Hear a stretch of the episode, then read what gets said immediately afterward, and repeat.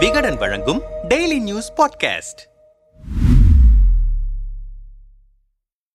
அரசு கொண்டு வந்த இலவச கட்டாய கல்வி உரிமை சட்டப்படி அனைத்து வகையான பள்ளிகளிலும் ஆசிரியராக பணியில் சேர மத்திய அரசு மாநில அரசுகள் நடத்தும் ஆசிரியர் தகுதி தேர்வில் தேர்ச்சி பெற வேண்டும். அதன்படி நடத்தப்படும் ஆசிரியர் தகுதி தேர்வு மொத்தம் இரண்டு தாள்களை கொண்டது. முதல் தாளில் தேர்ச்சி பெறுபவர்கள் இடைநிலை ஆசிரியராகவும் இரண்டாம் தாளில் தேர்ச்சி அடைபவர்கள் பட்டதாரி ஆசிரியராகவும் பணிபுரியலாம். இதற்கிடையே டெட் தேர்வில் தேர்ச்சி பெற்றவர்களின் சான்றிதழ்கள் ஏழு ஆண்டுகளுக்கு மட்டுமே செல்லுபடியாகும் என்ற நிலை இருந்தது. அந்த நிலையை மாற்றி ஆயுள் முழுவதும் டெட் சான்றிதழ் செல்லும் என்று மத்திய கல்வி அமைச்சகம் அண்மையில் அறிவித்தது. அந்த வகையில் இரண்டாயிரத்தி இருபத்தி இரண்டாம் ஆண்டு தேர்வுக்கு மார்ச் மாதம் அறிவிப்பு வெளியானது. ஏப்ரல் மாதத்தில் விண்ணப்ப பதிவு நடைபெற்றது. விண்ணப்பங்களில் திருத்தம் மேற்கொள்ள ஜூலை பதினோரு முதல் பதினாறாம் தேதி வரை கால அவகாசம் அளிக்கப்பட்டது. இதனை அடுத்து ஆசிரியர் தகுதி தேர்வின் முதல் தாள் ஆகஸ்ட் இருபத்தைந்து முதல் முப்பத்தி ஒரு வரை நடத்தப்படும் என்று ஆசிரியர் தேர்வு வாரியம் அறிவித்தது. ஆனால் நிர்வாக காரணங்களினால் ஆசிரியர் தகுதி தேர்வு நடைபெறும் தேதி மாற்றப்பட்டது. அதன்படி தாள் ஒன்றுக்கான தேர்வு செப்டம்பர் பத்து முதல் பதினைந்து பதினைந்தாம் தேதி வரை கம்ப்யூட்டர் மூலம் நடத்தப்படும் என்று அறிவிக்கப்பட்டது.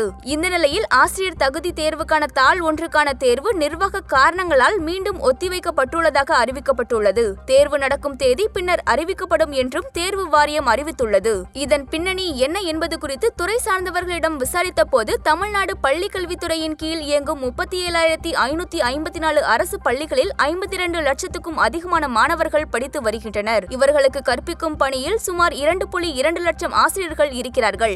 நாலாயிரத்தி தொள்ளாயிரத்தி எண்பத்தி ஒன்பது இடைநிலை ஐயாயிரத்தி நூத்தி ஐம்பத்தி நாலு பட்டதாரி மூவாயிரத்தி நூத்தி எண்பத்தி எட்டு முதுநிலை ஆசிரியர் பணியிடங்கள் காலியாக இருக்கின்றன. இந்த பதிமூணாயிரத்தி முன்னூத்தி முப்பத்தி ஒரு பணியிடங்களையும் தற்காலிக ஆசிரியர்களை கொண்டு நிரப்ப பள்ளி கல்வித்துறை முடிவெடுத்தது அந்த நேரத்தில் பெரும் சர்ச்சையை ஏற்படுத்தியது. மத்திய அரசின் புதிய சட்டப்படி ஆசிரியர்களாக பணி நியமனம் செய்வதற்கு தகுதியானவர்களை நிர்ணயம் செய்வதற்காக ஆசிரியர் தகுதி தேர்வு தமிழ்நாட்டில் முதல் முறையாக இரண்டாயிரத்தி பனிரெண்டாம் ஆண்டு நடத்தப்பட்டது.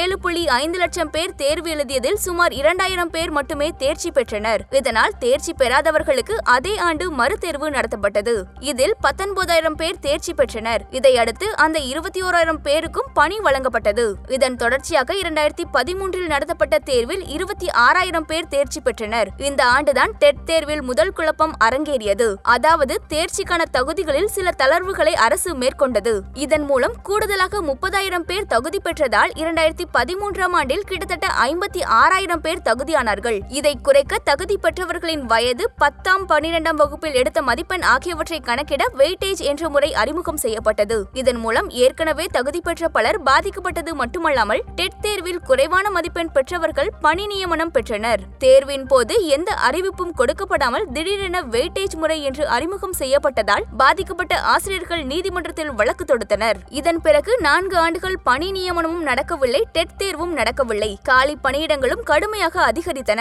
கொரோனா காலகட்டத்தில் அரசு பள்ளிகளில் மாணவர் சேர்க்கை மிக அதிகமானதால் ஆசிரியர் தேவை மேலும் அதிகரித்தது. இப்படியாக இப்போது ஆசிரியர் மாணவர் விகிதசாரத்தின்படி மொத்தம் பதிமூணாயிரத்தி முன்னூத்தி முப்பத்தி ஒரு காலி பணியிடங்கள் இருக்கின்றன. பாதிக்கப்பட்ட ஆசிரியர்கள் நீதிமன்றத்தில் தொடுத்த வழக்கு விசாரணையில் இருப்பதும் அதற்கான தீர்ப்பு விரைவில் வர இருப்பதாலும் இப்போது ஆசிரியர் தகுதி தேர்வுக்கான மாற்றம் நடந்திருக்கிறது என்கிறார்கள்.